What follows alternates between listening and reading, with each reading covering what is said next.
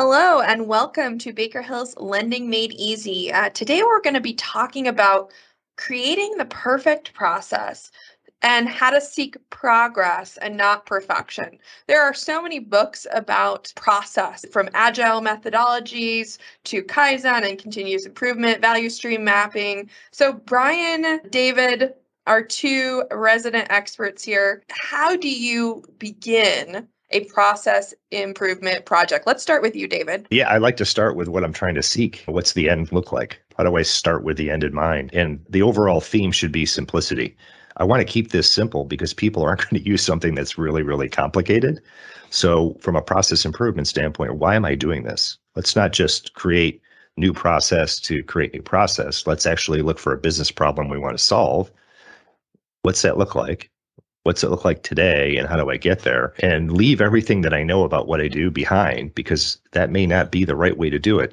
In all likelihood, if you're going to improve process, you're probably going to imply or deploy technology.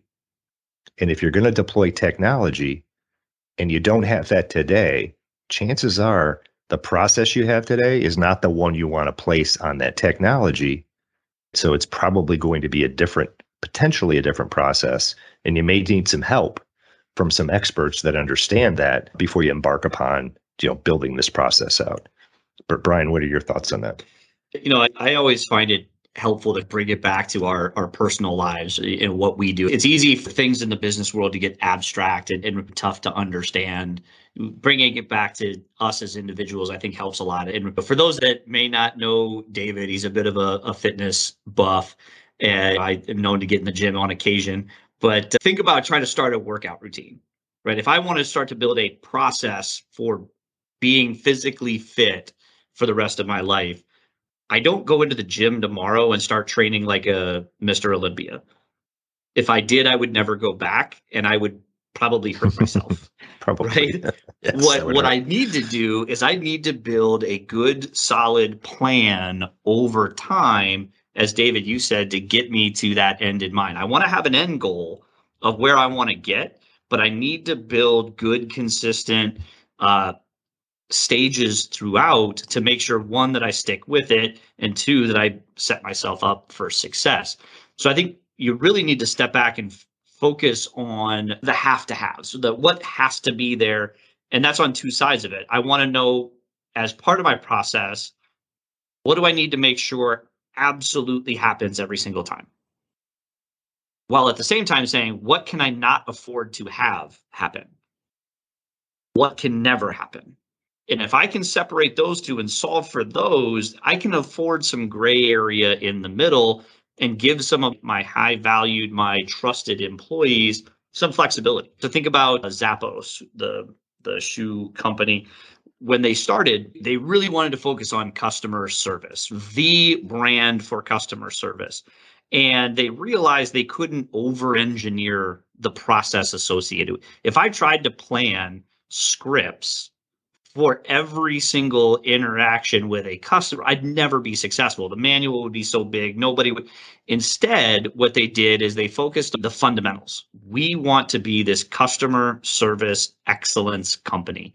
And to that end, we are going to empower you employees to do what you feel is right within a hundred dollar cost. If you can give wowness to that customer for less than a hundred dollars, go for it. I'm not going to build a process around that. I'm just going to define the building blocks.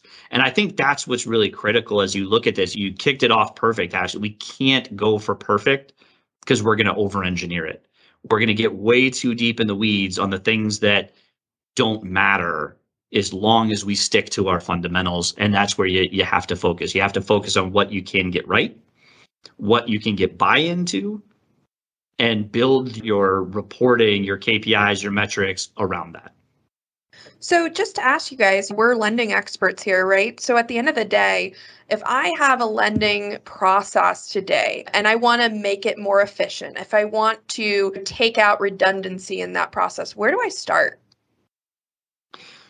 I, would say it's going to be different for every institution. Some people might want to rethink the process as a whole, right? Some people may have built their lending process 30, 40 years ago based on the tools they had at that time. And the last thing you want to do is just try to get incrementally better at X when you can go back to first principles and, and start from scratch.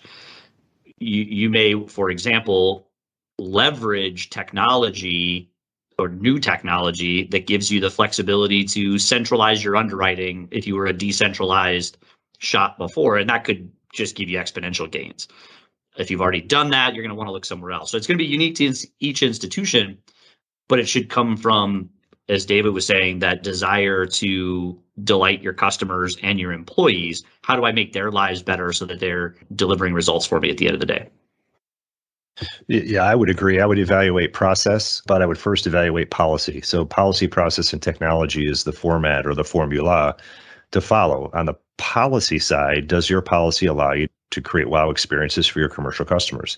What is a wow experience for your commercial customer? You can decide that. You've been a customer many, many times. What does that experience feel like? You never ask for something twice. You anticipate what someone needs. You know everything about their interaction with you when you interact with them. So there's lots of um, things to think about on that wow experience. But then does your policy allow you to do that? Are you asking for two years of tax returns and financials for a $50,000 equipment loan? That's not a wow experience, guys. You don't need all that information to lend $50,000 to the roofing company down the street. So understanding what your policy is and if there's impediments there, and then moving on to process, just flow it all out. You don't need to get that detailed. If you're re entering information 18 times to create a loan, you probably have a problem on your hands.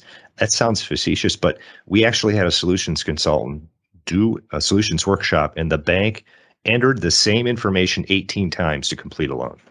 That's obviously a problem, and you don't want to do that when you get to technology. If if it was my bank and I was running it, I want to enter information once and use it forever. So I want a closed loop enter it once somewhere in the process and be able to use it anywhere in that process again. That would be a really good lift. Think of the capacity you would create if you eliminated the requirement to re enter the same data, especially if you were doing it 18 times.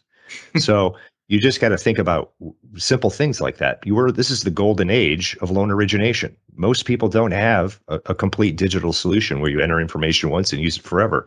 Most people have point solutions from the 90s and the 2000s. So getting a lift in your commercial lending environment is not that difficult to do. It's really not.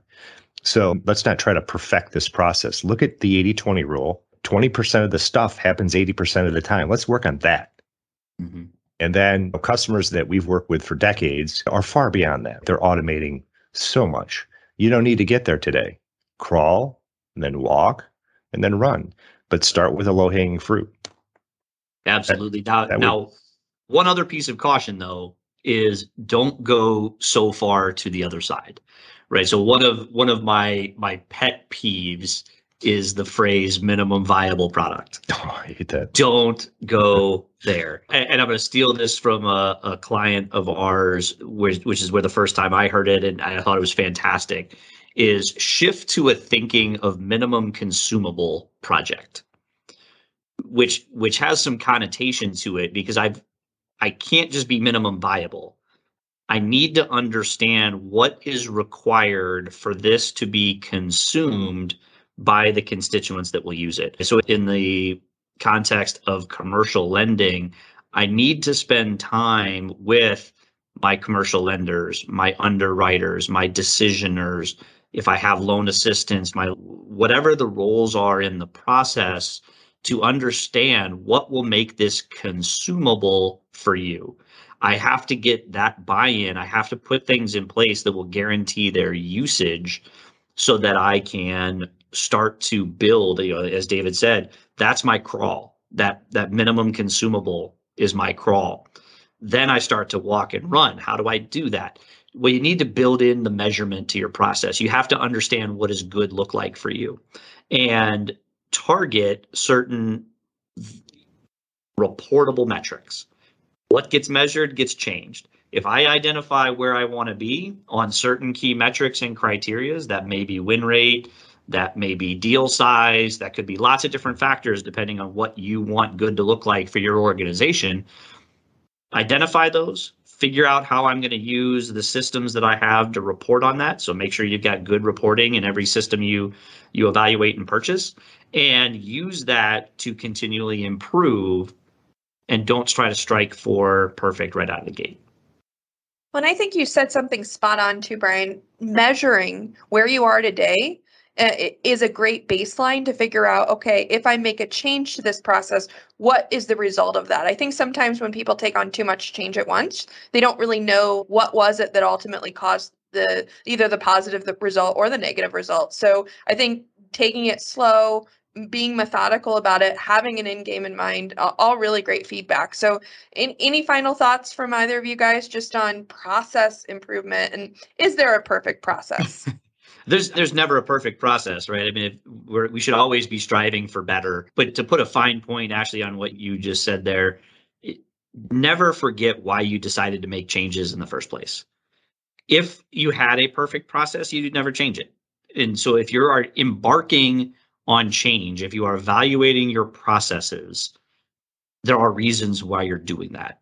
Don't forget them. Make sure you've got those written down, that you've uh, subscribed metrics to them, so that I know why I'm doing it and I know what I'm looking at for measurable improvement and use that as your anchor as you go through any of these exercises.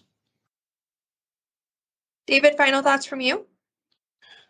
Uh, I would say change is constant. So you should build a culture that seeks to continually improve process.